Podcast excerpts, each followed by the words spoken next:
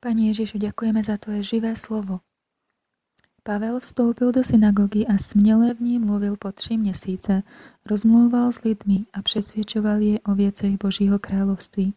Když se však někteří zatvrzovali a nechtěli se dát přesvědčit, ba přede všemi tu cestu tupili, Pavel od nich odstoupil, oddělil učedníky a denně rozmlouval ve škole nějakého tyranna. To trvalo dva roky, takže všichni obyvatelé provincie Asie uslyšeli pánovo slovo, židé i řekové. A Bůh skrze Pavlovy ruce konal neobvyklé mocné činy, takže i na nemocné odnášeli šátky a zástěry, které se dotkly jeho těla a nemoci se od nich vzdalovali a zlí duchové vycházeli.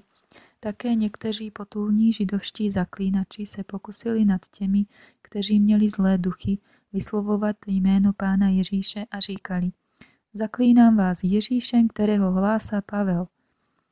To činilo sedm synů nějakého skévy, židovského velekněze. Zlý duch jim však odpověděl, Ježíše znám a o Pavlovi vím, ale kdo jste vy? A ten člověk, v němž byl zlý duch, se na ně vrhl, ovládl dva z nich a přemohl je, takže nazí a zranění utekli z toho domu. Dověděli se o tom všichni židé a řekové, kteří bydleli v Efesu. I padl na všechny strach a jméno pána Ježíše bylo velebeno. A mnozí z těch, kteří uvěřili, přicházeli, otevřeně vyznávali a odhalovali své skutky.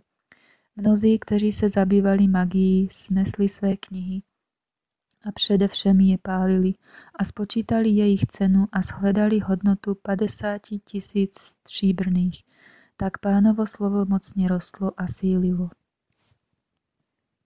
Ďakujeme Duchu Svetý.